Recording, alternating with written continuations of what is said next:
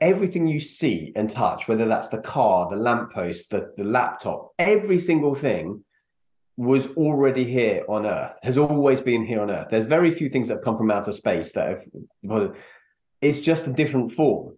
It, you know, we've dug into the ground, we've pulled things up, we've pulled out old dinosaurs and we've made it into oil, or like all of these things, or the, the, the, the, the Earth has made it into oil, were already there. They're just converted into, it's just one thing. Welcome to the Mindful Paths Podcast with Nick Day and Harry Kalimnios, where we explore the fascinating world of mindset, mindfulness, fitness, well-being, vitality, leadership, and of course, personal development. Our goal is to provide you with insights to help you live a more fulfilling, happier, and healthier life. So if you're striving to be a better parent, friend, leader, colleague, or boss, or if you simply want to be more mindful and aware of the world around you, then this Mindful Paths Podcast is going to be for you. We invite you to eavesdrop on our conversations, and we challenge you to discover a new insight to help you on your own journey towards personal growth and positive change. So sit back, relax, and let's begin our journey together on the Mindful Paths Podcast. Hello, buddy. How you doing? Good evening, Nick. Yeah, I'm doing well. How are you? I'm very good. I'm glad you could finally join me after I've just established for those listening that Harry was waiting on another link, and I thought, finally, I'm the one that's early and Harry's yeah. the one that's late. But lo and behold, you were there, just on the wrong link. Allegedly, okay. anyway. Yeah, see you, allegedly, allegedly. Uh, yeah, yeah, no, it's good. It's good to be here. Nice to chat. It's always a bit of a hectic one sometimes when I have this mentoring group, uh, which I had at six o'clock. And so we were we were doing that from six till seven. And then I was frantically trying to make some food and um, and then get on get on call. So I was already said to you, oh, ten minutes late. And you were like, perfect. And then ended up being, I was fifteen minutes late. So no rest for the wicked, mate. It's what it is. You're a busy man. See, it should be you talking about entrepreneurialism and all the things you're doing rather than... Uh... Oh, I don't think I'm as busy as you, mister. Um, I don't think I'm as busy as you. In fact, actually, um, I'm, I, I started to book a, a holiday today for the first time. Uh, okay. um, I'm going to go to Lesvos, which is a Greek island. And um, I'm going on this thing. I don't know if you've heard this Uh, brand. My friend put me in touch with it uh, called Mark Warner. You probably quite like it. Mark Warner. They're similar to like Nielsen stuff, but their activity. So you, you, they're all in. So flights, accommodation, food, but then all the activities as well. So they have like daily classes, like three, four times a day. Like I'm going to take my uh, my road bike shoes out there because they've got like road bikes, they've got mountain bikes, they've got sailing, windsurfing. So it's all it's all part and parcel of it. So he's quite active. What? Sorry. And when do you go? Uh, Wednesday. So I only booked it today. Oh, wow. I, okay. Wait, I, I called, I, yeah, I, got, I called them last week and they said, oh, if you wait till Monday, you might get even more of a discount. Wasn't much off, but um, yeah, so I'm going just for a week because I've got time off anyway. Uh, so I'm going for a week and then I'll probably stop by Brighton for a few days on the way back. But I'm looking forward to just going, and I wanted to go and do a bit of focus of exercise. I The other option was Cyprus because my folks are going there now, but I didn't really want to do that. Um, my, my brother's just come back from uh, is it Thessalonica or somewhere like that. Thessalonica, amazing. Thessalonica. Yeah, that's right. That's right. And he said it was um, like an undiscovered place. He highly recommended it. It's kind of he said it'd be perfect for stag do's if you wanted to go. Loads of bars, but no stag do's do. So it's kind of undiscovered. Oh, really? It's like really I mean, nice. I, Those are really nice bars, good food. I've not been myself. Obviously. I'm pretty sure that's where we would pass. You know, for years I've been saying we should do an Istanbul to Athens yeah. bike ride, which would take about nine days. So we'd have to do one day, mate. Days. One day. Well, Th- Thessalonica is where we go through. Maybe when we get this uh, this this podcast up and running with certain, like, huge listeners, we can put a little GoFundMe page and they can fund our trip across across Turkey and Greece. I've actually got um, Ironman Stafford on Sunday, uh, no, right. which I thought was the next, not this weekend, but the weekend after. And I suddenly discovered that it's this weekend. So it was a bit of a shock to the system. That's my bad preparation. But um, it hasn't been in my mind because I've been injured and I haven't done any yeah, I was going to say, how's the, uh, how's the quad? Quad's all right, but I've, I've done an injury. I haven't mentioned it on the show, but I've done another injury to my hip, like hip flexor, which is I haven't ran for four weeks. I've done what's solid. I've done one run in four weeks. Um, yeah. I've done no swimming for those that, that track what I'm doing on Strava for four weeks. I've been on the on the turbo, but I haven't even I haven't cycled the distance I'm doing in, on um, Sunday for eight months. So it's going to be the first race where I'm really under prepared, and it's like I haven't even looked at the race info. Uh, but it's maybe it's kind of uh, enjoying the setup now. Like, there's no pressure to perform because there's no way that I physically can. I'm just not in shape for it. Yeah, um, I did it last year. There's literally zero chance. That's no ego talking here. There is genuinely zero chance of me getting anywhere near the time I got last year. So Um, we're gonna make a family day out, family. Is it a full, full iron, full iron man? Is it? No, it's or... a half. It's a half. So oh. I think it, oh, wait, last year was four forty-seven, so this year it'll be probably five, five ten, five fifteen. Five. If I get under five, I'll be delighted. I think that's going to push. It means it'll be done by what quarter to one. Have a nice lunch in Stratford, little one around town, and it should be a, should be a good weekend. Uh, fair play, mate. Fair play. Um, but um, what what we're going to talk about today? I think we talked about it a bit last. Last week, um, well, not last week, off air last week, or la- when we when we met last week, um, and you want to talk about it, and I, I think it's quite an interesting topic, and, and we're talking about connection, but... social connection in particular, right? Just to make well, that clear, the idea of being connected to others and, and how it can impact our well-being, and yeah, I mean, or not. That's what angle I was taking, you know. Yeah, so when you're when you were talking about connection, um, and this is what I was going to say, maybe. Not necessarily social connection, and we can talk about that, but more connectedness. Okay. Uh, and I think what... they probably are both connected, right? yeah, yeah, that's fine. That's cool. So well, we're, we're always uh, going to take a different angle on it, aren't we? So that's... I'm, I'm going to go from a more esoteric point of view, uh, and that's where I was going with some of my brushing up on my research sort of thing. But um, connectedness and connection is a massive part of the BEAT model, right? It comes under the A, activity part of the B E A T BEAT model, because for me, like we've talked about before, I realized that, you know, connection is is hugely important. And what's interesting for me is over the last few years, where the whole COVID pandemic hit, is people started to realize the things that I'd realized a decade and a half ago. And one of those things they realized was the importance of human connection with one another for mental well-being, but also physical well-being. Um, so it's quite interesting that that, that kind of came about. Um, and obviously we've been massively challenged over the last few years with connection. Sure. And one, one of the reasons that I go to the Mind Valley thing, which I'll be doing in July, is primarily for that connection piece. And like I've said before, sometimes when you focus on one area of the BEAT model, the other areas will, will fall by the wayside. So I know that when I go for the connection piece in Mind Valley, the sleep is going to definitely drop. The exercise will probably... to some degree drop. I tend to do a lot of steps, but but not really formal exercise. Um, the food may drop a little bit. So a bunch of other things are going to drop, but that's okay. That's the whole point of the BEAT model, is that... Well, we know for those that listen to that episode that something for you, the one bucket that you sometimes do um, that does need a little bit of refilling in your instance is the social one, right? Is that connected? That's the biggest one. I'd say that there's probably like two or three main ones. One is the connection piece. The the social one. Uh, the other one would, I guess, be being outside in nature enough. Although I do get out to the park uh, probably three times a week. Uh, but like actual nature, nature would be really good. And then the one I'm rectifying at the moment as well uh, in the tranquility piece is having enough holidays um, and and doing holidays. Uh, they're three that I probably fall down with quite a bit. But connection is probably this the biggest one. I think um, what's quite nice about this subject is a lot of the shows we've done so far have talked a lot about thoughts and feelings and mindset. This is a little bit more linked to well-being, I think. It's slightly different to, I mean, it's all closely linked, but I think the well-being side, there's a lot of studies, a lot of information out there, particularly post-pandemic. Um, I've had guests on my other shows that talked about this a lot, where it's been shown that close relationships actually are uh, make us a lot happier than than fame, than than money, than... than what I would call tools, right? That idea of being a close relationship with somebody um, and maintaining those close relationships actually give us much more happiness throughout our lives than any of the, the, the tools yeah. like money, uh, which I think is a tool that anything else can, can provide us. And I think that's, um, you know, in a, in a post-pandemic world where loneliness became a real pandemic, you know, problem, oh, yeah. problem of its own proportions as a result of that, right? And, and, and there's lots I mean, of stuff to talk about. Being it's been heading there. For a long time. I mean, actually, you talk about friends being more important than money. Um, that's one of the things that they put on the side of the Lululemon bags, you know, the yoga brand, Lululemon. Ah, nice. Yeah, I like I like it. They got good stuff. It's really oh, good mate, stuff.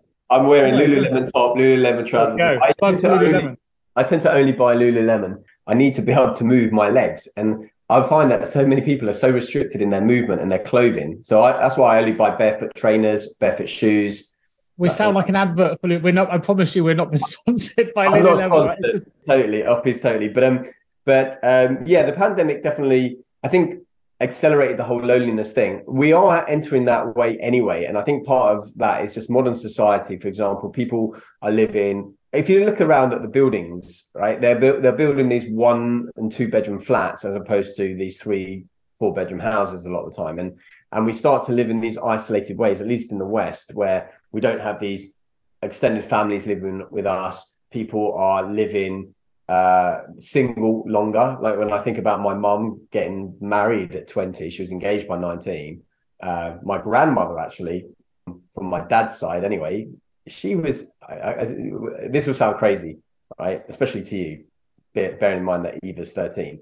My grandmother from my dad's side, my paternal side, was married at fourteen and had her first child by sixteen, which is my... My mum was married at seventeen. Your mum was married at seventeen? She was, yeah. Wow. That doesn't surprise me at all. And my sister had her first child at, at sixteen, so... Um, really? Wow. Well, there you there go. You go.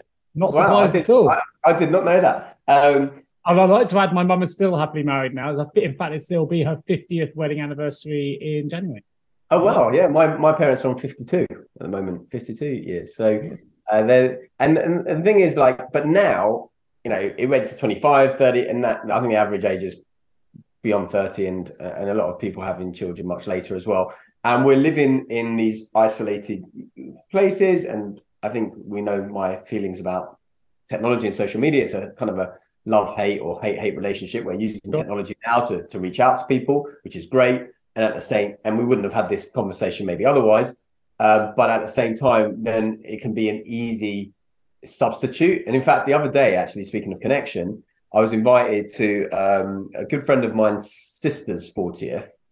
Where we've all, I've been very good friends with her, her family, and the extended group, and I've got like a second Asian family, if you like. They're all like Indian. And and talking of connection, one of the things I really value about their parents is their parents were friends in the sixties and all did, went to medical school together, came over in the seventies to the U K, and they all grew up through the medical field together. And then they all had kids around the same time who are now the friends that I've got uh, through school connections and otherwise. And I've always admired that about them, because I know that connection and social connection is so important for longevity. In a lot of studies on this post-pandemic, there's actually science that proves um, that connection improves longevity, along with a host of other benefits, which I'm sure we'll get into during the course of the show. Oh, yeah. You were talking about your friends. Interestingly, when I got, I went back to my parents. My dad's birthday was over the weekend, third of June. He went home.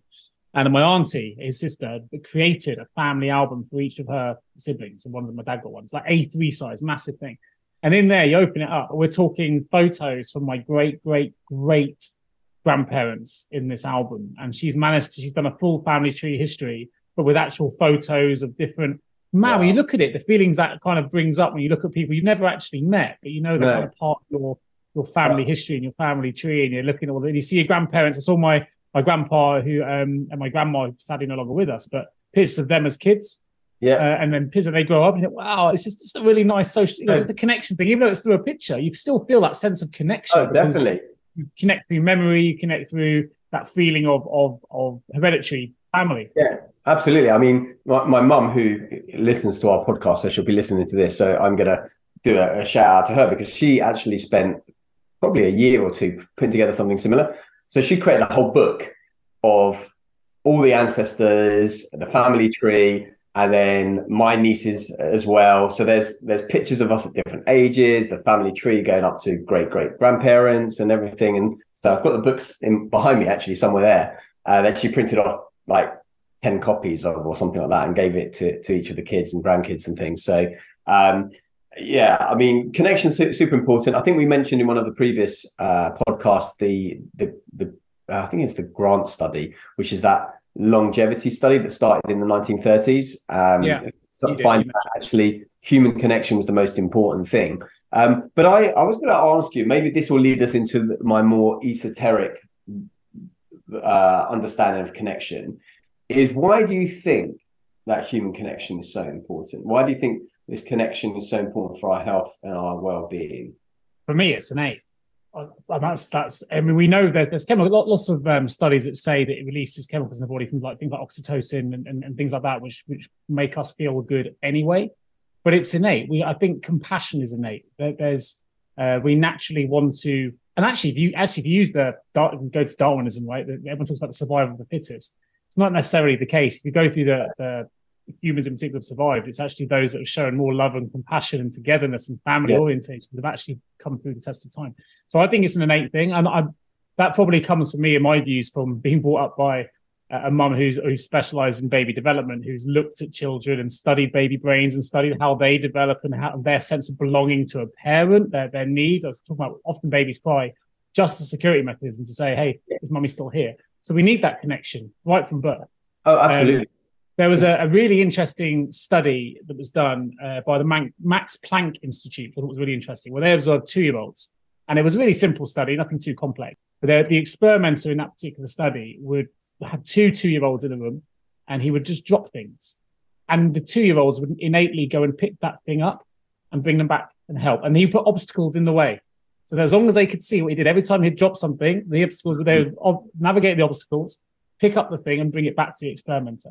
And I think that at two years old, we haven't got the consciousness to, to overthink these things, which suggests, yeah. therefore, it's an innate response. But we know, and actually post-pandemic, there's been loads of neurological studies, I'm sure you've read. There's a really good book, but which is all about, uh, it was called Why Are We So Wired, uh, Why Are We So Wired to Connect? Why Are We So Wired to Connect? In that book, they talk about all the neurological connections that happen in the brain in relation to social connection. So, you know, the, the, the, the as I said, oxytocin being one, but the dopamine response. So I think for me, it's an innate thing. I think we need it. I mean, there's yeah. every study shows we we live longer. Our immune system is is stronger. We feel better. And I work in the world of recruitment, where the one thing you teach people when you're speaking to clients and candidates is you need to mirror them. You mirror people, that makes them feel like they belong. And actually, we do that naturally. If someone smiles at you in the street, we tend to smile back. If someone shows you a really shitty face, tend to feel the same way back. So for me, it's quite an innate response. Yeah, I think when when I remember studying N L P and they were talking about matching and mirroring and things like that, and people often think, oh, isn't that a bit manipulative and this and that. I can say to them, look, when you look at a group of friends in the pub, they are naturally, because they're in sync with each other. Yeah, we do it naturally. Do that. So all N L P did, neuro-linguistic programming, was decode what we already do and put it into a, a framework for you. It's not, so that's why I say it's not necessarily manipulation. But I, I wanted to run, bring up a couple of things. And the, the Darwin thing is interesting because often he's often misquoted uh, and people don't actually understand um, a lot of what he said. But one of the things, I think it wasn't really survival of the fittest anyway. It was, I think it was survival of the fittest community or something like that. So it was, it was innate about the community. But the other thing I wanted to mention, as your your your mum's into uh, baby development, maybe she'll be able to point me to the, the right study. But I've written about this in the in the book that I'm com- that's coming up, and it was, and by this point it might even be hearsay, but I remember hearing about this uh, experience where it was like an orphanage or something like that, and all the all the babies were were there, and and what happened was there was one baby at the end who tended to not get sick, not be that ill, you know, survive much longer than the other babies and thrived in the end. And it turned out that actually that was the, there was the baby at the end of the road because the nurse, when she got to the end of the road and she'd done all the, the stuff that she needed to do with the babies, she had more time with the baby at the end. And so she would hug it and support it and things. And and I was thinking about that the other day as I was watching this movie, um, you know, I like my movies, and I, I was watching uh, this movie called Old. This is the recent one when it goes to the beach. Terrible yeah, movie. Terrible movie, right? Terrible. I actually was skipping through it. But one thing I, that triggered my memory for this particular study was, yeah. um, you know, the, the the teenager ages and then she has... Yeah, the uh, baby dies because hasn't got enough time to be cared for. Exactly. So she didn't have enough time cause they, to, to be cuddled, and so died within five spoiler minutes. Alert, but I'm a bit late for spoiler alert. Yeah, it's not the best movie. movie the biggest spoilers, just don't watch it. yeah, don't don't watch it. I was watching it, to be honest, like skipping forward every ten seconds here or there because it was on my on my mobile as I was taking the tube. But um, but the point is that that human connection is so important. But I think what I was talking about last time, where I was talking about heart math, and I was saying how the the energy fields from the heart and the head are interconnected within ourselves, but at the same time, when we are touching someone else or in a close proximity, our fields are interfering. Now, the, the, where I want to go with the more esoteric side of things is that we see what we see, right? Which is our body, our our tables, our chairs, and everything else. But we don't, we don't we know that there's a lot of invisible stuff around us, right? E M Fs, for one one of a better example, radio waves, whatever. Yeah.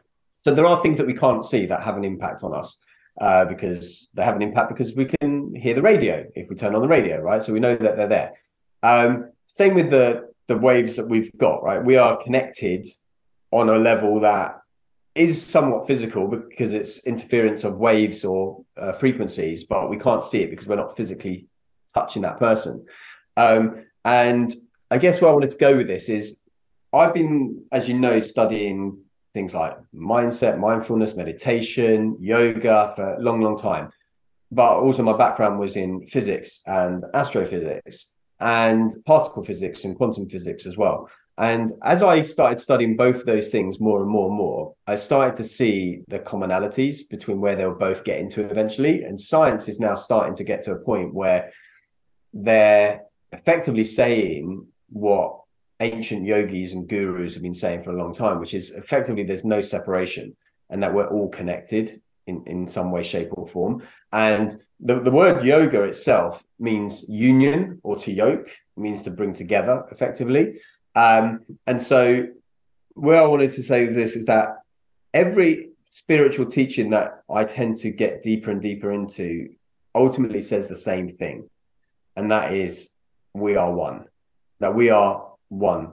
And we, and it's because we feel that we're separate from one another that actually ultimately leads to a lot of conflict and pain and suffering because we don't see the connector. This is why we have wars, right? If If if you realize that we're effectively one tree, all separate branches and leaves of the same tree, we wouldn't be hurting ourselves because ultimately it hurts the, the, the, the organism as a whole.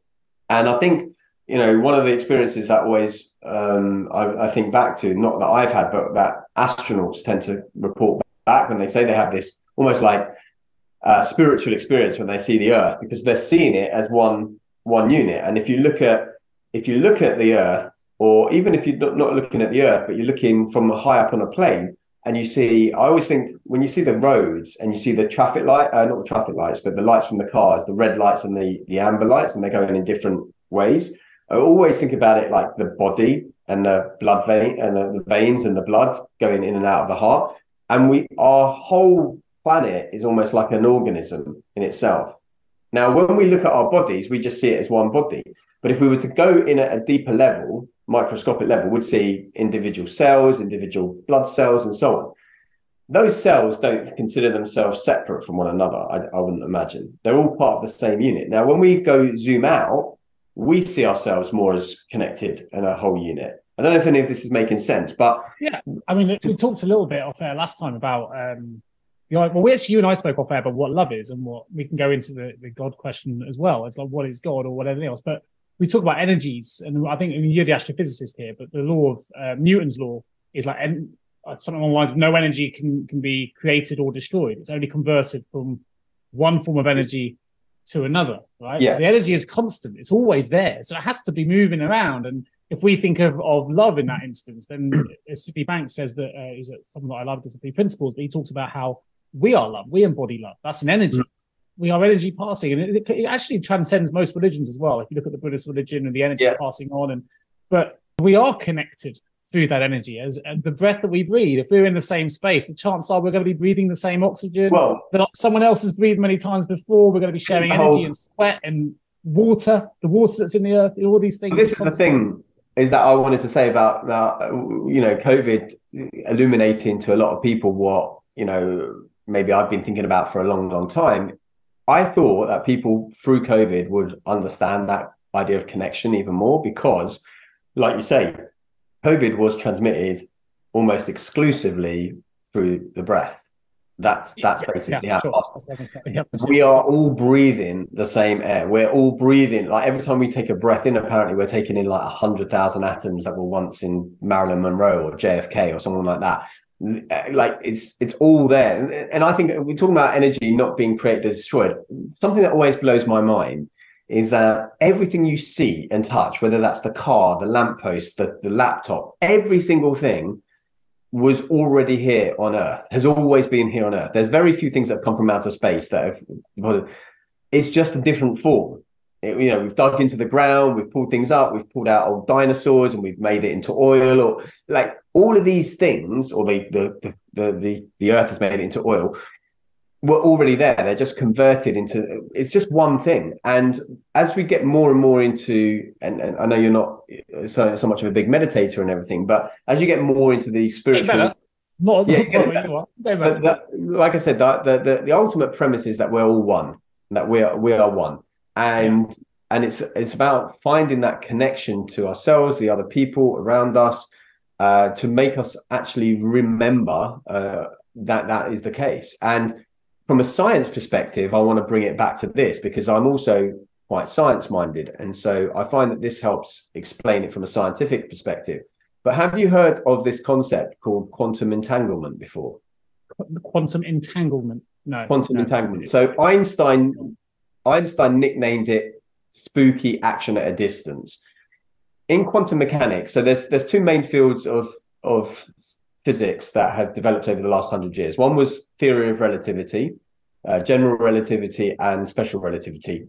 Special relativity is all to do with speed of light, time, space, all being the same thing. General theory to do with gravity and, and everything. But the other field that was almost in direct conflict with that, which Einstein didn't really like too much, although he had a hand in developing, was quantum theory. So quantum is the theory of things very, very small. And things get yeah. very weird when you start going deep into, into them. And what quantum entanglement is this. Effectively, what it says is that when you've got two things that were once part of the same system, they're forever connected, and they've been able to prove this. So let's say, for argument's sake, you had um let's say two atoms or two two golf balls for yeah. the argument, two golf balls, right? But these are represented. Keep it simple so we can all follow along. Yeah, Mister Astrophysics guy, that's yeah. okay.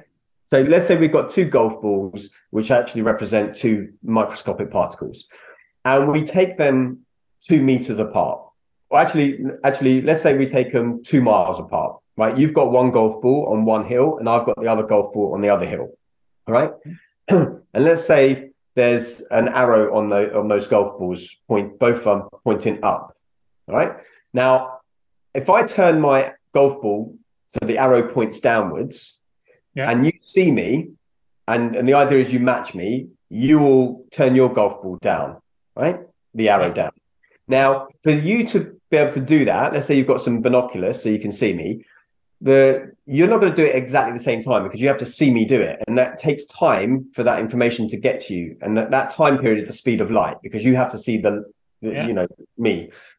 Now what what what this theory, and actually has been proven in a lab, shows that actually both you and I, you instinctively know that I'm going to turn that arrow downwards or to the left or to the right. You don't actually have to wait for that information to come. And that, it doesn't matter whether those mountains are two miles apart, two million miles apart, or one mountain on one end of the universe and the other mountain on the other end of the universe. Instinctively, both arrows are going to point down or left or right without any time delay whatsoever, which by current physics thinking is impossible because it takes time for something to get To, to information to get somewhere, usually the speed of light, or could be the speed of sound if you hear my voice or whatever. But speed of light is the limit of the speed limit of the universe as we understand it. And because these two golf balls were once, let's say, in the same packet, right? You bought them from the same shop at the same time, they're intrinsically forever linked. This yeah. is what's quantum entanglement, which means that those particles are linked. Now, if you believe, which is the current prevailing theory of the Big Bang Theory, I don't know for sure if I believe this or not right now, but let's say Let's say the Big Bang Theory is the theory that everything in the universe spewed out like it, from one singular point. That means everything in the universe started as once in the same system, right? Every golf ball in the universe was once in the same packet of golf balls. And they are now at far ends of the universe, which means they are all intrinsically connected. I'm going to ask a question because it brings up yeah. there's a, a study done, and probably people have watched this, and it's uh, it's a bit more fun. Uh, it's because I think I don't think anyone listening to this hasn't felt this moment. The sixth sense, the idea that you know when someone's watching you. And actually, mm. I don't know if you've seen it. There's a video YouTube study of this where people are going up and down escalators. Behind the wall, there's a group of people staring at the people. And as they go up the escalators, people keep turning around because they feel like they're being watched. But there's no one there to see. But it's that innate feeling of connectedness where you know you feel at some... I don't. It feels to me that's maybe... an uh, that's an example of what you're talking about or not. But it came into my head when you were it's, talking. It's like... It's, somewhat, it, it's similar some to... Some kind the, of connection somewhere because you're not you're seeing thinking, it. You're feeling it in your body. Or you're thinking of someone and then suddenly they they call you. Um, and, and I had this experience not that long ago, even with uh, booking my holiday, right? So I'm booking this holiday and I text my mate, Trevor, who I don't know if listens to this or not. I said to him, hey, I'm going here next week, do you fancy coming? Because I know he's into these sorts of holidays. And bear in mind, this company that I'm I'm going with, Mark Warner, they've got about seven or eight of these around Turkey and uh, Turkey and, and Greece. And he texts me back and says, actually, I'm there at the moment. And it's at the, the same exact same resort that I'm going to. And you could say, well, okay, the chances are a bit smaller than that. But the point is that, you know, when you've had that experience where you're, you, you're thinking of someone, they call you, or, yeah, you feel someone staring at you behind you, that is, we are all connected. And I think as as you get deeper into spirituality, you start to realise it. I had a, I quickly had a look up for the uh, the quote that I was trying to find from Sydney Banks about love. I didn't quite find it, but it did find another one that's quite interesting, where he says, we are one with no separation except for the illusion we have of our own bodies. Mm. We're all one except for the illusion we have of our own bodies. And the illusion he's talking about is related to our thought, because there's no human being more spiritual than than you or I. The idea that everybody is equal, we're all energy that's that's that's moving from one space to another, never goes, as per Newton's law. So therefore, you, as anyone listening to this, is as good as anybody else on this earth. No one is better. Everything else is layered. We have a social perception that people are better because of their achievement, but no one is innately better than another no. individual in terms of the way that we are. It's just the way that we we act and the way that we behave that, that, that alters that. So the only reason we don't see it, therefore, is then it's due to our thoughts. But I love the idea of, as he says, he's not talking about energy. He's not talking about the connections necessarily in that example. We are one. His quote is, we are we are one with no separation except the illusion we have of our bodies. And what I thought was also interesting, we got talking about this at the end of the last show, and I think I may have even mentioned it in the show, and I probably butchered it slightly, but we're talking about this going back. With, there's loads of studies now on neuroscience and how it links to anxiety. We know that, we talked about it, it leads to, you know, longevity in your life. You have good connection. We know that it, um, low connection, actually the studies have shown there's more inflammation in the body for those that have low low connection, but there's more, you know, um, anxiety, more depression, higher suicidal risk, all these things that come with a lack of, lack of connection. But actually, there's a Chinese proverb which would have gone back years and years and years ago, which I may have mentioned before, but I love it. It says, if you want happiness for an hour, take a nap. If you want happiness for a day, go fish. If you want happiness for a year, inherit a fortune. And if you want happiness for a lifetime, help someone else. Mm. Now, one reason I want to mention that is, A, that links to connection, but it's not, we can talk about connection to a blue in the face and the fact that there are energies that, that that go from one to the other, that we are innately all connected. But actually, to feel true connection, it's not, we have it on one on one on a molecular level, which you're talking about, natural physics and that. But we also, to, to to break the loneliness trap, it's not enough just to know that we're connected. No. Actually, in order to really build the benefits that come with it, the longevity, the the the, the, the stronger immune system, and everything else, we have to know that other people really care about us and are yeah. there for us, that we have relationships based on vulnerability, on on empathy, on, on trust, that that there is an overall sense of care from somebody else about how we are feeling, about our personal well-being.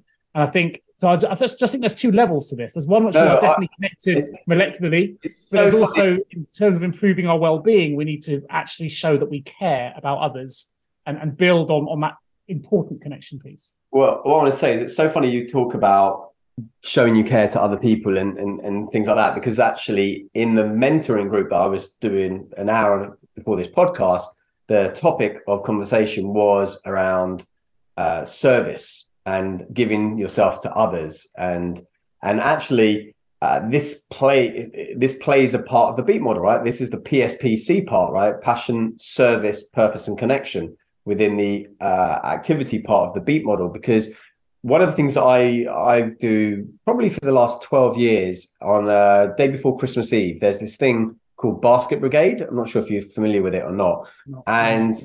This is actually how I got into this group called the Yes Group. Uh, before I'd even gone to the Yes Group, which was a personal development group that I was part of for a number of years, still am part of, and actually led it for a few years, was this thing called Basket Brigade. And hundreds of volunteers, they get together and we go and we uh, hire a school out. A school loans us their building on the twenty-third of December, the day before Christmas Eve. And we go there and we have been fundraising throughout the year, and we have bought loads and loads of food that is going to create hundreds, if not sometimes one or two thousand baskets of food, hampers, for underprivileged people across London. And they do basket brigades in different cities across the world. And it started from Tony Robbins many, many years ago. And you put in the chicken or the turkey or the vegan option, and then the carrots and the pudding and everything. And the first half of the day, everyone's listening to Christmas music. There's banter, there's people on stage, and then there's a whole system. It's really organized. I should share, share a video with you. And you do all that. And then in the second part, what you do is you go and get four or five hampers, you go in your car and you have different addresses that you're given, and you go across London and you start delivering these hampers, and you knock on the door. Often they answer, sometimes they don't, but you, they answer the door if they're in, and you just leave the hamper and you're the messenger. You don't tell them what it's about. You say, you know, I'm the messenger, here it is. And then they open it up eventually, and then there's a note in there and it says, you know, uh, Merry Christmas. And once you maybe get back on your feet, you know, this is where this came from. And, you know, some people then join the following year. And so it's all about showing people, and we do that at Christmas time, but we should do it year round, is showing people that we care, uh, creating this idea of community and connection and service and charity and volunteering. And yeah, and, and by doing that, that's what triggered in my head. I was thinking, like, even when I'm feeling really tired and low, when I do something for other people, I always feel more energy. And that's why it actually ended up being part well, of the We can get it from watching those YouTube videos, right? There's loads of videos out there about random acts of kindness, people that give a blanket to a stranger, people that, and if you watch it, it makes us feel warm and fuzzy inside. Oh, yeah. Because yeah. of how it makes us feel. So there was a Harvard study done where they named what that feel, that warm, fuzzy feeling is. A guy called Nicholas Christakis, and I looked at this pre-show, which is why it comes into mind now. So we have that warm, fuzzy feeling, right? We want to push it on. But he, Nicholas managed to, at Harvard, studied to show that actually if one person acts with compassion, it can build compassion in people up to three degrees of separation from ourselves. So if we are naturally more, if I'm a naturally more compassionate person, the study that he did at Harvard showed that it means my wife, my friends, my, my neighbors, my siblings are likely to be more compassionate as well. And mm-hmm. there's also studies that show the same is true for happiness. And obviously compassion often leads to happiness. We show compassion for others, it makes us feel better inside. What I thought was really interesting in the study, and I'll, I'll put a link in the show notes, was that it the study showed that it's not just us. And this links to your connection piece as well. If I'm, if you and I are together on the street and I do something and you see it, it's going to likely to make you more compassionate and the person you're with, up to three degrees of separation. I oh, thought, yeah. Wow, that's amazing. Well, well, I, mean, uh, I mean, this is not to do with uh, compassion, but like there's a weight loss thing where it shows like if your friend's friend Friend yeah. is overweight, you're like twenty-five percent more likely to be overweight and things like that. I think it was uh, Doctor David Hamilton. I really recommend his books, by the way. David Hamilton, PhD. He's got some great books. I'll have to dig out a few for you uh, specifically, but he was talking about this, and it's and we are so connected. One one thing I wanted to say actually, um, well, one on the videos that make you feel happy. I was watching one today, and there was uh, there was kids playing basketball, probably about seven, eight years old, that that sort of age group. And there was clearly there was one kid who was not really able to do much, or maybe I think he had an illness or something. And and the other kids were like shooting in. And then there was this other guy who was like the biggest kid in the in the group. Um, and I remember that the tag said something like "Be be a, in life, be be number fifty." And he was wearing number fifty. And what he did is he grabbed the ball, or and or the, the kid grabbed the ball, and he stood behind him and held him with his hands, and then helped him get it get the ball in or something like that. And it was just so. Such an emotional bit for me, like a two, two minute thing. I was like, oh my God, like, you know, seven years old and you're, and you're, you're thinking like that for, for other people. There's, there's, an, there's a famous Iron Man video of a guy, and I'll put the link in it because it, it'll literally make you cry. Um, does for me anyway, it brings emotions out of us, where the dad takes his special needs son through an entire Iron Man race. He pulls him on the, in the water. Dragon, oh, you may I've, have seen it. I've seen this one. And he runs with him. It is it is a real oh, yeah, yeah, yeah. Yeah. He does oh, the whole oh. Iron Man with his, and the, the, the expression of his son as he crosses the finish line for all the special needs he has to deal with. Oh, I mean, it just breaks you down. But it yeah, breaks I'm, us down as people watch. I'm well enough now thinking about it. You know yeah. which one I'm talking about. I'll definitely yeah, yeah. find a link and put it in. Yeah. But, I mean, even going back to the Spanish proverb, right, where they talk about helping someone else is, is if you want happiness for a lifetime. We're seeing many, many, many more now. Very successful entrepreneurs, billionaires, millionaires, whatever it might be, that when they actually make their fortunes, they realize it hasn't quite given them the full-time happiness they thought it would come. So they become what, much more philanthropic as, as they make their fortunes. I, I interviewed a guy on a, a payroll podcast that I've got. It's called the Payroll Podcast. Not that I need to plug it on this show unless you work on payroll. There's a guy called Steven Sarowitz, who is a billionaire, one of the first payroll billionaires. He's a big business in the U S. And I'm interviewing him, and he is a billionaire. So you don't get a chance to speak to these people very often, right? And his whole philosophy now is actually of the Baha'i faith, which I thought was really interesting. And he's he's, he's you know, become very spiritual um, mm. since making his fortune and everything else. But his ambition is to leave over a billion, or to, to, to pledge over a billion pounds to philanthropic causes. And that's what gives him happiness now. It's not about the money he's making. Yeah. It's about what he's giving to others. And he's yeah. and he's one example, but there are many out there. That oh, well, they, It's, um, Warren Buffett, who uh, Warren Buffett, who's developed the, the giving pledge. You know, the giving pledge, where yeah, yeah, you know, uh, donate ninety nine percent of their wealth. And wh- one of the things that reminds me, uh, I think it's Andrew Carnegie. Have you heard of Andrew Carnegie? He's like the steel yeah. magnate of the, the eighteen hundreds yeah. or something.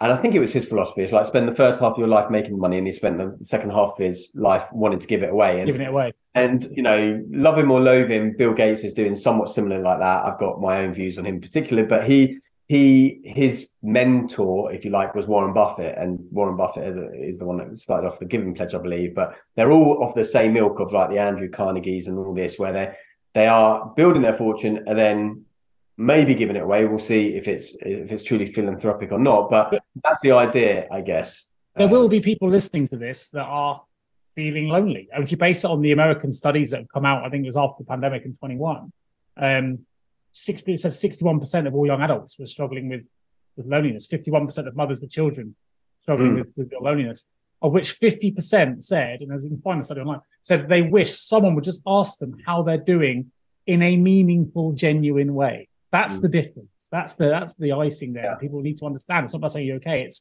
you know, if this if this show now, and funnily enough, someone did this for me. So we talked about connection and social media, one of the other shows. And I said, actually, it can make you feel really disconnected being on social media. That was a quote I, you know, I was talking about and how it makes me feel.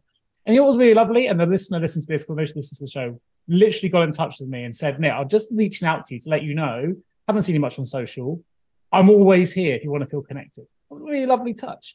But yeah.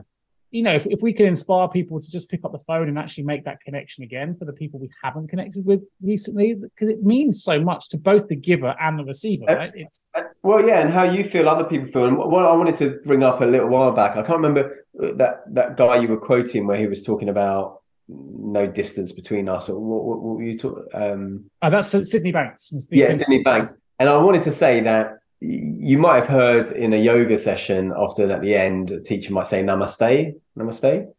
And so effectively what that means, loose translation, all of these things, but uh, the light within me recognizes the light within you, and that there is no distance or space between us. And effectively what that namaste is saying is that we're all the same, and that we're all connected. Yeah. And we're all the same thing. Um, which I really like, and I, I probably didn't know what that meant for many years after, after hearing it. And so that's why I thought I'd share that now. Uh, but I also wanted to say that we are, the reason we're so connected, and again, bringing it back to, to from a science perspective, because a lot of times people might hear, oh, it's all airy-fairy, this, that, and the other. Okay, we're all one, we're all connected, yeah, yeah, yeah, whatever. It's not. It, it, and this is what I'm saying, is that science is proving what these these spiritual leaders have known for a long time. And kind of going back to that quantum physics part of thing, there's this thing called the double slit experiment, which I wanted to share with you. Which, double what? The double slit? Double slit. So imagine you've got like a piece of paper with, with a slit in it. Okay. Uh, or let's say it's a, a metal sheet. With it's a, a new one to me. That's all got it. So there's a metal sheet with one slit in it. Now, let's say you were to fire marbles at that slit. Some are going to hit the metal bit and some are going to go through the gap. And let's say there's another wall on the other side. Uh, let's say actually it's a paintball or something like that, because that'll be easier, paintball pellets. And it will make a strip where it's gone through, where it's hitting, right? Now, if you had two slits, you would end up with shooting those pellets to uh, two, two strips on the back wall, right? Because some pellets are going through the left-hand slit, some pellets are going through the right-hand slit. You end up with two slits on the back wall. If instead of pellets of paintball pellets, you had water going through. Uh, what happens is as each each wave, as the wave goes through the uh, two slits, it creates two ripples, like two semicircle mm-hmm. ripples. When the two crests of the wave meet, it creates an interference pattern, which makes things higher. When the two troughs of the wave meet, it creates a, a pattern, makes it lower. And what that means is on the back wall, what you see is not two slits, uh, two two markings. You see a whole stream of markings because of the way that the wave has protruded outwards. And I will share with you afterwards, Nick, the a, a link to a YouTube video that we can put in the show notes so people can watch. Um, but effectively, what what this is saying is when a wave passes through those two slits, you get an interference pattern, right? Like ten or twelve vertical strips. When a particle passes through those two slits, you get just two two lines. Yep. Now, what they did is when you go microscopic, right? And you go microscopic to uh, like an electron instead of a marble, you go down to an electron level, and they fire these these electrons at this double slit. They see on the back wall, not two slits, not two markings, they see the whole gamut of markings, the whole lot, like it's behaving like a wave. So what they thought, oh, okay, well, maybe we're firing all these electrons too quickly and they're interfering with each other somehow. So they would fire them one at a time, one at a time, one at a time, one at a time. And they're still seeing this wave pattern. So then they're like, hang on a second, we're firing particles, like little marbles at this thing, and we should see two patterns, but we're seeing twelve across. That doesn't make any sense. And then, and the maths is even weirder as well. The maths shows that the particle goes through one, it goes through the other, it goes through both, and it goes through neither. This is gets really complicated with the maths. Then they thought, hang on a second, let's be a bit cleverer. Let's find out what the hell is actually going on here. So let's put a little microscopic camera so we can see what is happen- actually happening. And when they put the camera there to look at what's going on, then the pattern they get is back to the two lines. When they take the camera away, the, the, the experiment behaves like a wave. When they look at it, it behaves like a particle. This is called wave-particle duality of, of light, effectively. Us being the observer is actually affecting the result of the experiment. When we look at it, you get two lines. When we don't look at it, we get a wave pattern interference. And sounds like a naughty child that when they're in, in your view, they're really well behaved, well, you turn away, they're exactly. messing around. This is what I'm trying to say, is that we inherently know that we, as an observer, are not actually independent. We're not independent, because this is why we have placebo-controlled trials, double-blind placebo-controlled trials, because double-blind means that the person giving the pill doesn't know it's whether it's placebo or not, because you might give little tells away through your sure. demeanor, yeah. whatever. Or when we talked about this last time, when you go to a football match, a football match that is played behind closed doors will probably yield, between the two same teams, might yield a different result than a football match well, played. It, interestingly, on, on that, just because I know we talked about the book by Simon Ong, Energize, and actually one of our listeners um, bought the book and posted it on LinkedIn and said she really enjoyed yeah, it. That was good. Yeah. I'm glad to listen to that before we saw it. But in that book, he talks about, and I'm going to get the name wrong because it was on the book, but I'll just give a, a broad example. And I can't even fully remember exactly what the ailment was. I think it was onset...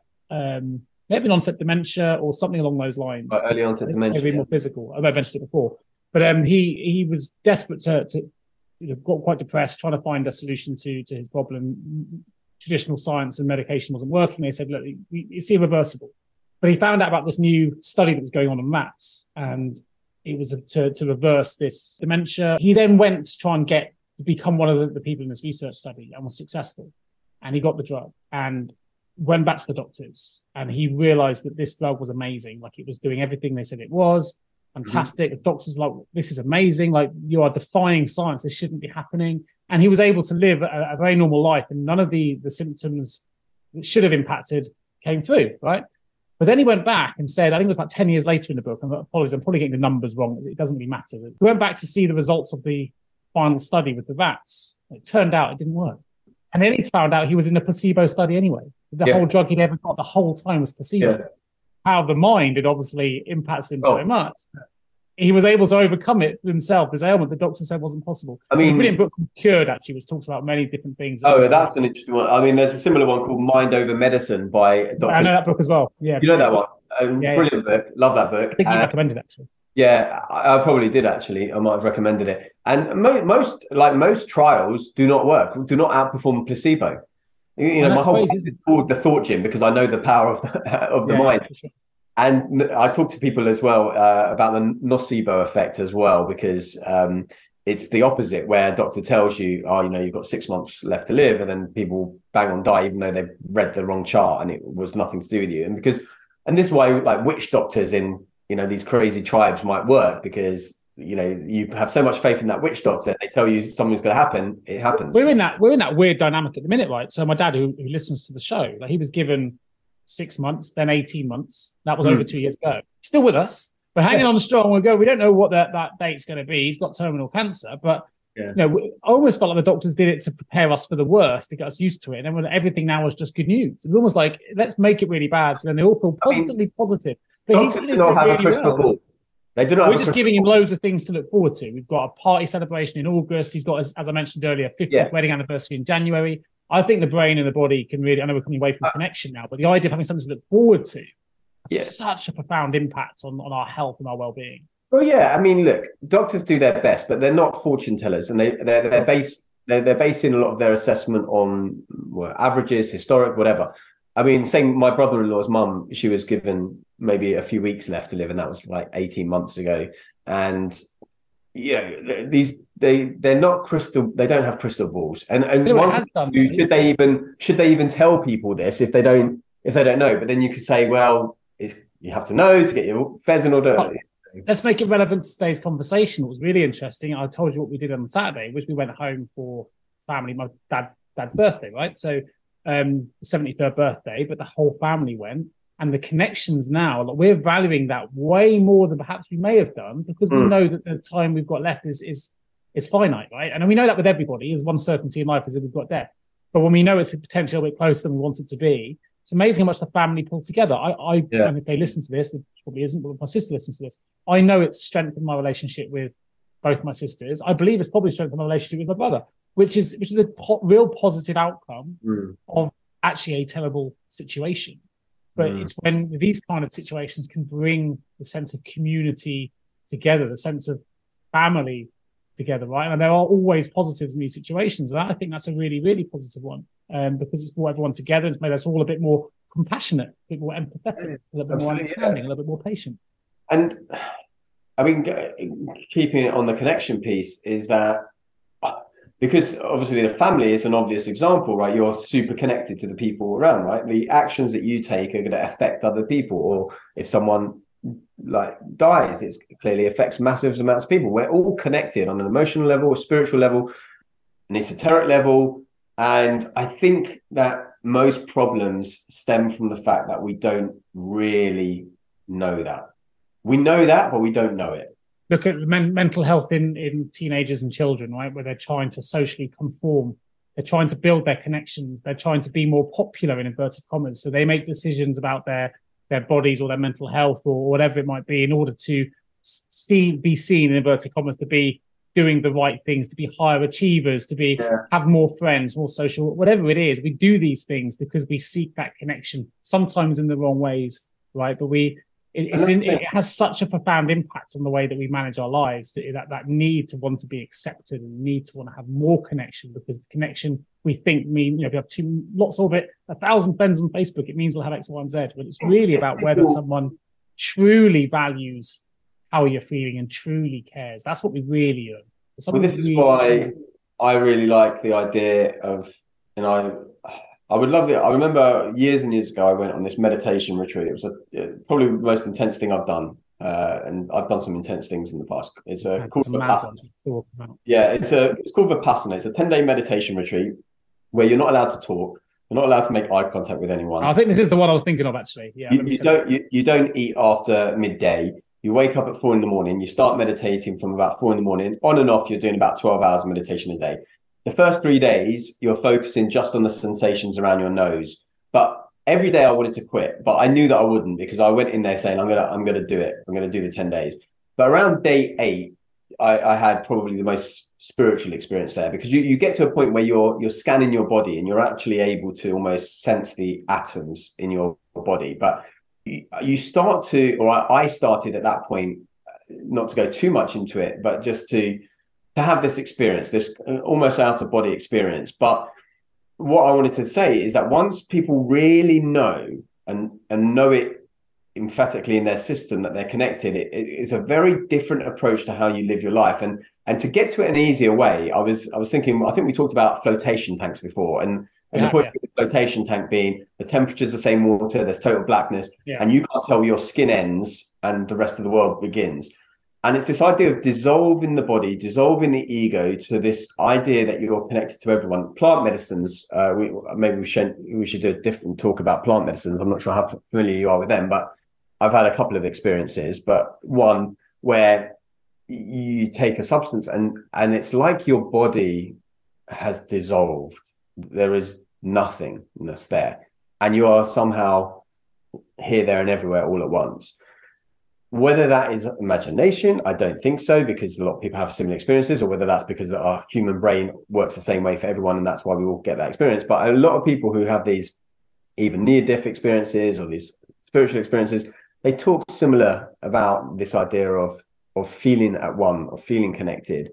And even though I've had some experiences like that, I still live in the real world. So I still feel, you know, irritated by the person that cuts me up in traffic, and you know, well, want that, to that look after my family more than other other people's maybe. Or when whatever. We're well, we have loads and loads of wishes and goals. When we're ill, we only have one.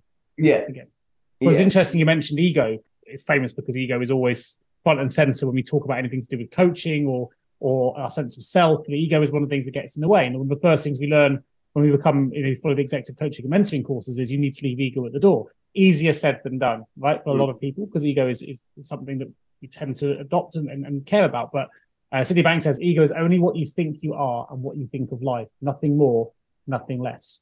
It's kind of where I was thinking you were going with like, the flotation tanks. It's that feeling of just freeing the mind of all negativity, freeing the mind of all, all the thing, just letting yourself float and be at, at one. That's the connectedness with yeah. nature, connectedness with the water, connectedness with self. Well, because there's no issues there.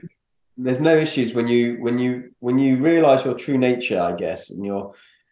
Oh, I mean, I, I guess I'm I'm definitely edging this conversation more to kind of the spiritual realm. Well, let, let me take out the spiritual. We've got a great example, and you know this story, but the listeners, or some of the listeners won't. And this is a genuinely um, true. You may not believe it because of the odds of this, right? Absolutely true. I'm kind of giving away what happens early by telling you that at the start. But one of those moments where I looked out and went, I had to phone my dad immediately to make connection and tell him what just happened, because I didn't I had to speak to them. It's funny who you call upon straight away when you've got something really important to tell. Straight on the phone to my dad to tell him this was the story. So um, I went to a stag do in Prague.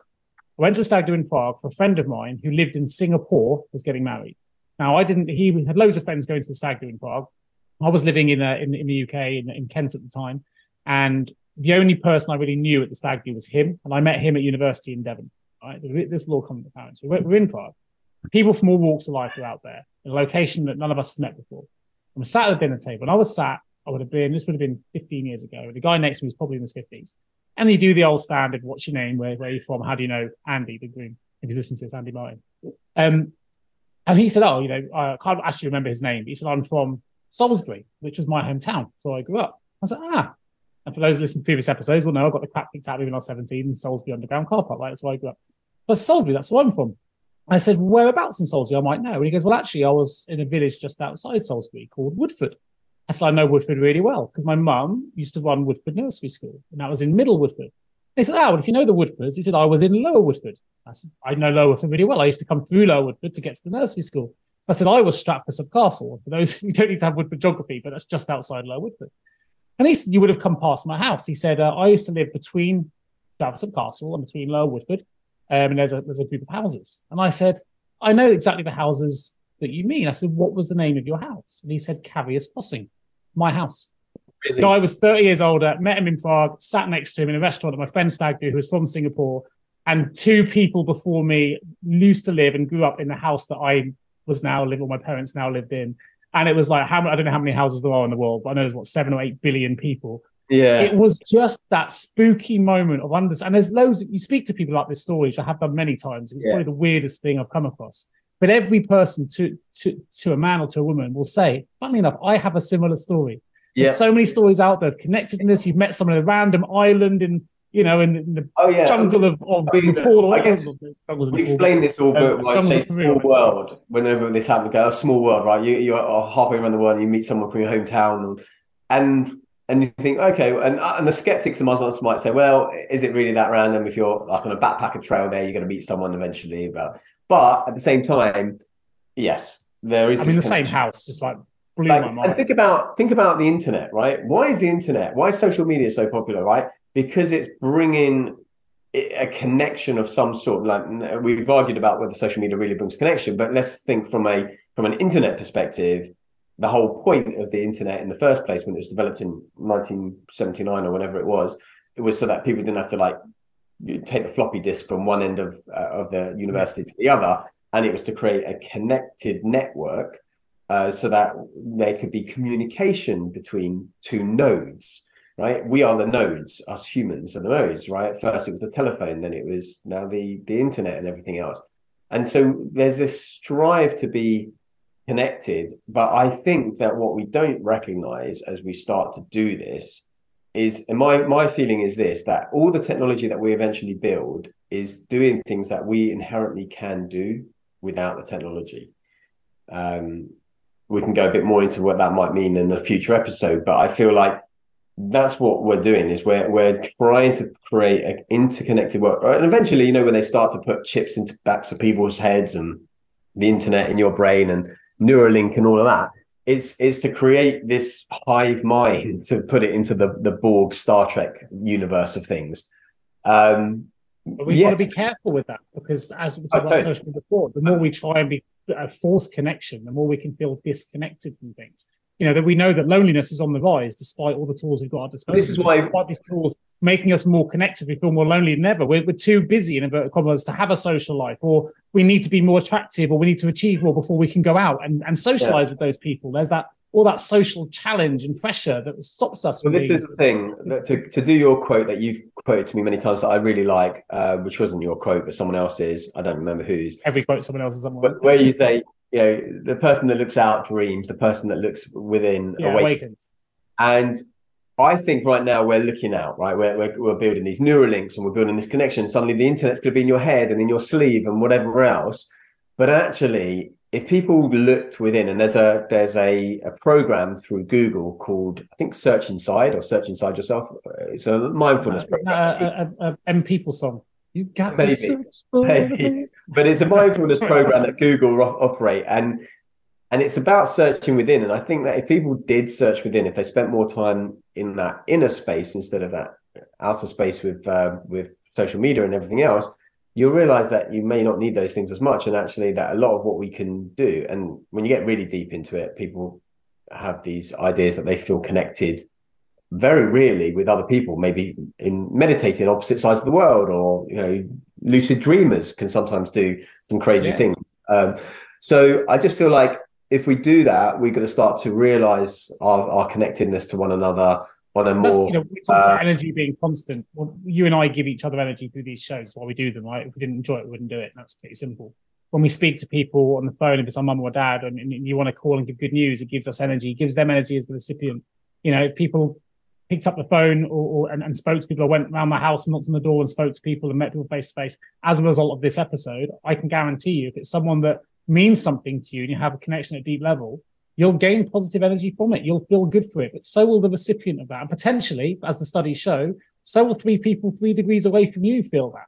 Well, because we're all connected, right? So what, what's good for the system, and this is what um, mycelial networks, right? Mushrooms, and yeah, when when mushrooms in one part of the forest are, are lacking nutrients, they they di- they they have their nutrients diverted from mushrooms miles away. There's a whole.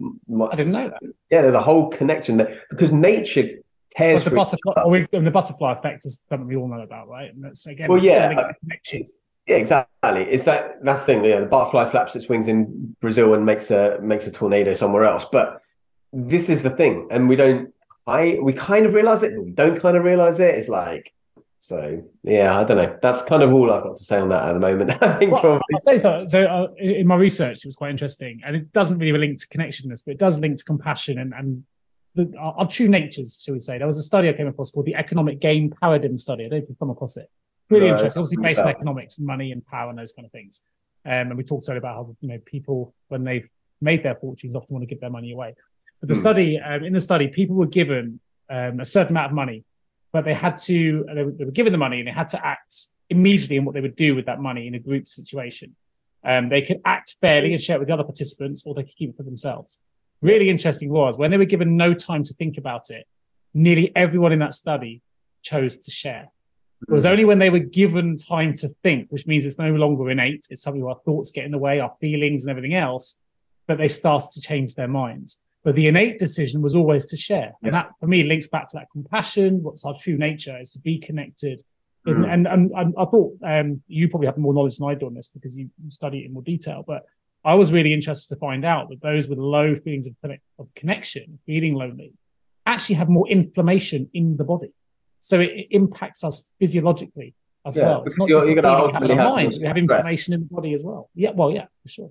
That's it. And stress breeds inflammation. I mean, ultimately, most ailments are stress related in some way, shape or form, right? The food stresses you, the exercise can stress you, the situation stresses you. But if you're if you feel your true nature, which is that to be connected, then and, and we have these sayings. Remember these sayings, right? A problem shared is a problem halved, right? We have these sayings and we don't really pay attention to them because we think, oh, it's just a saying. But like, as as you've mentioned before, when you hear a cliche, cliche. you pay attention. But when you share that problem, it's it's it's lowered, right? So therefore, your stress is is, is lowered. So you so those people that feel connected to people are having uh, better I, I, ideas, um, well, better ways of communicating their issues with people. This is why I like certain communities where. Where was I the other day? And I was. I can't remember. It might have been like an old, an old. I was driving past somewhere. It was like a an old man's cafe type place where all these old people they just go and they, they, they, they sit. They have their coffee. A lot of this happens in Greece a, a lot of the time where they, they have these gaffanias and they they're all these. You get them in greasy spoons in the U K as well. Certainly, yeah. Uh, but those have been to Mandudno. They like go, they go, and they they leave again. These things are they're yeah. there for like six or eight hours, or, and it's. And they're just chatting. And I was at the barber's the other day, and it's the same thing. And it's it's it's this idea of chatting and being able to effectively almost like what we would call therapy, right? Which is interesting, actually, because now, like, say, in the States, it's a bit more popular than in the U K. But because we are in these isolated one-bedroom apartments here, there, and everywhere, we don't have that connection with other people to no. these issues. Whereas before, we would have more of that community to be able to share those issues. And I think therefore- the sad thing is when you feel disconnected, it makes it really hard. Actually, the reverse is also true. But when you're in that one bedroom apartment, I'm not I've experienced it, but I've seen others that have, it becomes a self-perpetuating cycle where it's really hard then to come out of it, to pull yourself oh, yeah. out. Oh, like yeah. anything, we know that vulnerability can be contagious and it makes other people more vulnerable. Well, actually, if you're lonely, it can just make you more lonely and more and more fearful. Hey, I was there on, on, on Saturday, right? I said I started this. We started this conversation talking about being invited to that fortieth. So I was I was sat at home eight o'clock at night on Saturday, and I was thinking to myself, can I can I you know be really that bothered, right? To trek all the way into Liverpool Street, go down there for a couple of hours, and it actually took me like an hour and a half each way, pretty much, and. And I'm glad I did because I got there. I saw people I hadn't seen for like six years. I saw parents of friends and everything. And I knew that I'd feel better for doing it, but it's so easy not to. And then you go downward spiral, downward spiral, downward spiral. It's, it's hard to pull yourself up. So, um, yeah, you've got to catch yourself sometimes and just create a lot of energy to change that momentum. Positive story is how I met my wife, right? So, friend of mine was doing, uh, he, my wife went to drama school and they were doing a final showcase, the final piece you do when the agents come and you get anything else. Mm. And he was went to university with her. I've never met at this point. And he was going to London. They, they went to Birmingham School of Speech Drama and I went to Royal Holloway's to do my master's there, so not many miles away. Oh. And he said, I'll come and stay with you. And he said, um, you know, come and see the show. And I was like, oh, bothered. It's like all the way into London to see like a music. I'm not really into musicals. It was their final showcase. It'll be all you guys celebrating. I won't know anyone except you. He's like, come along. He said, there, there's a girl here, generally true, that I think you'll get on really well with. Turned out to be my wife now. We've been together twenty years. I didn't know that at the time. And my wife will say, you were just thinking of one thing. And that wasn't the case. I was looking for connection in a different way. Anyway, I was like, you know what? I haven't seen him for a long time. And it probably was the thing that made the difference. Me go, I'll head out. I didn't know her, but I didn't know, I hadn't seen him for a while. And it was, it was, mm. The easy decision would definitely have been to stay in. And I would have missed that opportunity to meet now my wife and my kids and it would come on the back of it. But I went in.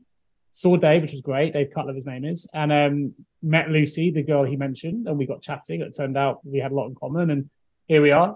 And I hadn't made that decision. To, yeah. You know, fate, whether you believe in it or not, or whatever, the decisions we make lead to certain oh, things. Yeah. But I met Lucy on that day, and the easier I was, I, I in my head, I was resigned to saying completely saying no, and then I ended up going, you know what?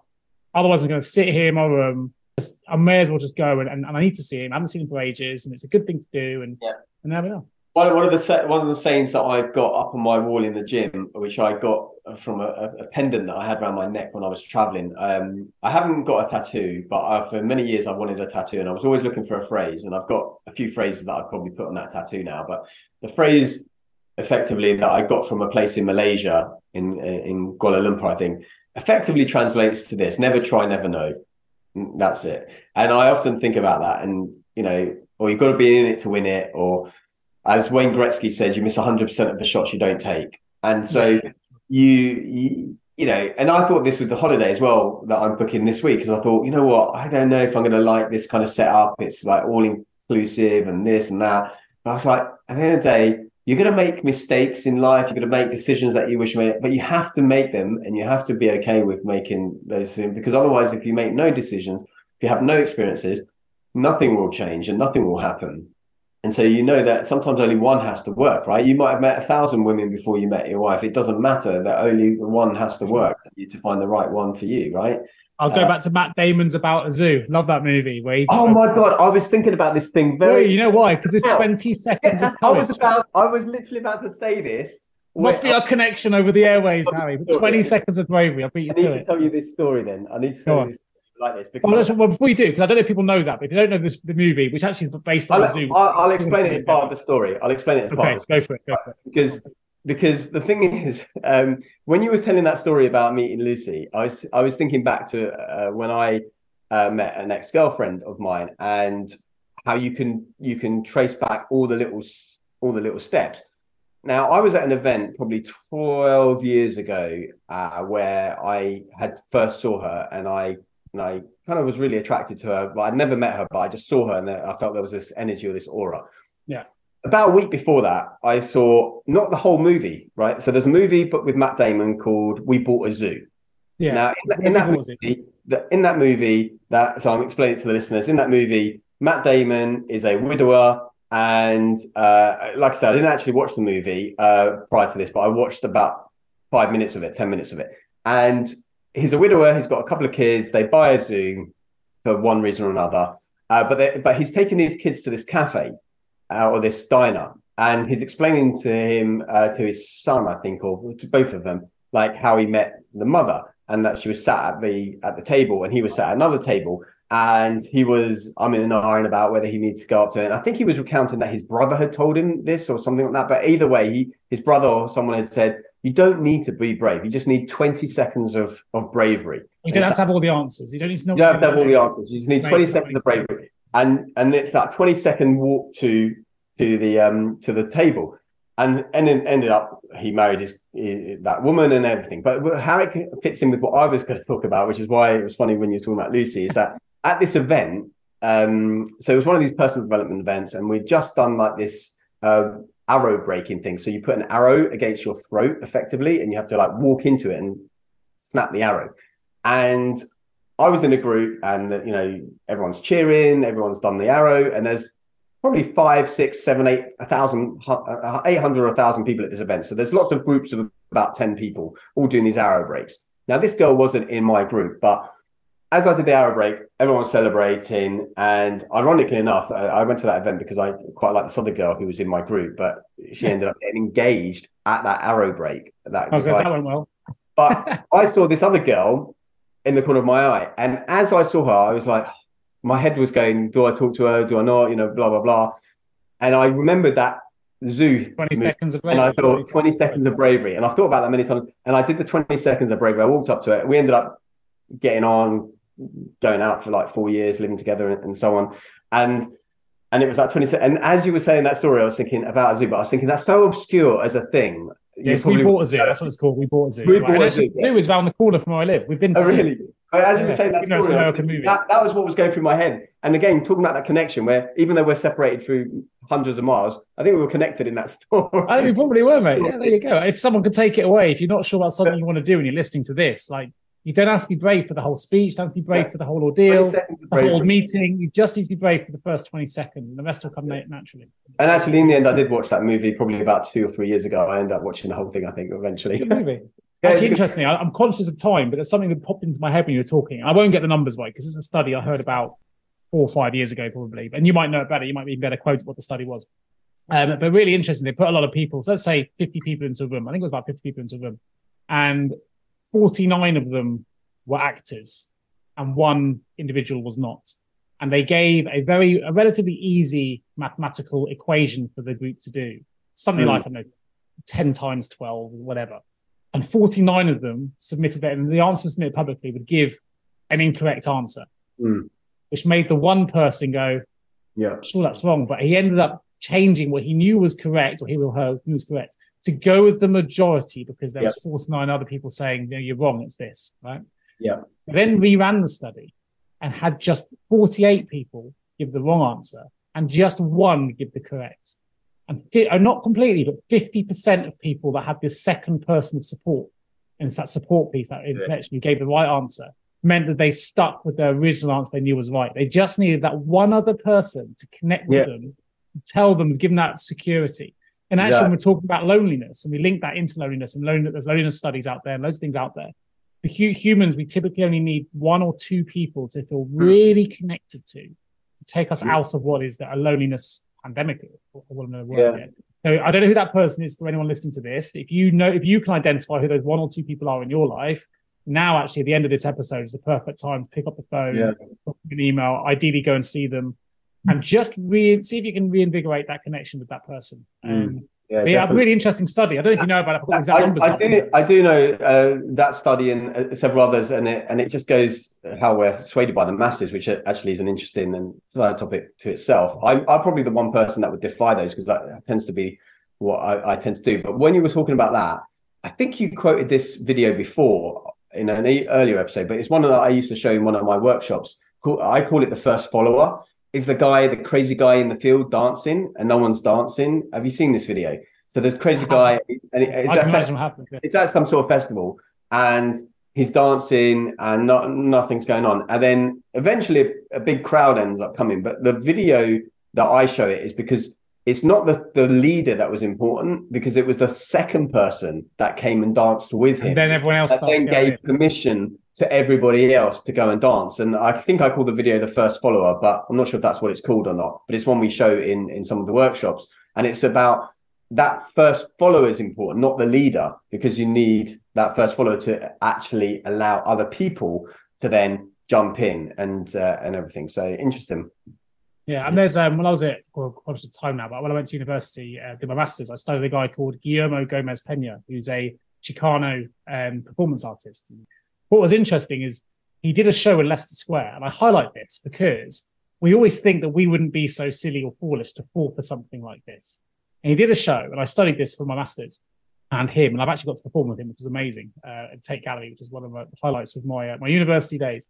But he did a show years ago with a woman called Coco Fusco, and what he did is he put himself in a cage in the middle of Leicester Square, and he they were they were both naked but with their privates kind of covered up, and they were acting as if they'd well. The, the, It's kind of a roll up, roll up, come and see these people. We've just discovered this new island, this little little island off, off South America, which we didn't know was ever inhabited.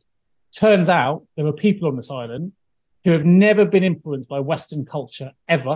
They've never, no one's ever kind of inhabited this island before. So therefore, they are completely unique, and they, they're still doing all these weird and wonderful things because they haven't had any kind of Westernized uh, influence.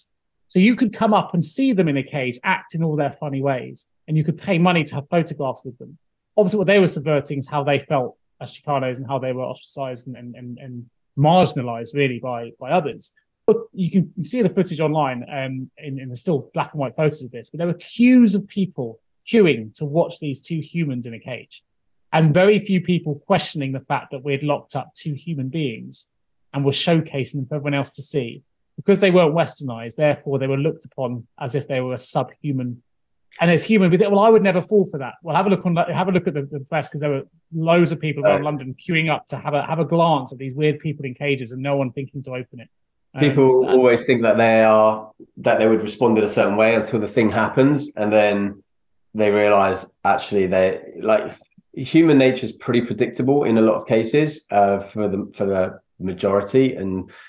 Yeah, so but it only takes if you watch the video, it only takes a couple of people to suddenly go, "Hey, this is wrong," and suddenly everyone's okay now. Well, it's, yeah, it's the opposite of your yeah, dancing yeah. man, really. But yeah. rather than do- joining the joy, they now suddenly join it with, "Well, I was going to do that, but they did it first." But you needed someone else to be the protagonist, someone else to sort of yeah. start that movement. But. Yeah, definitely.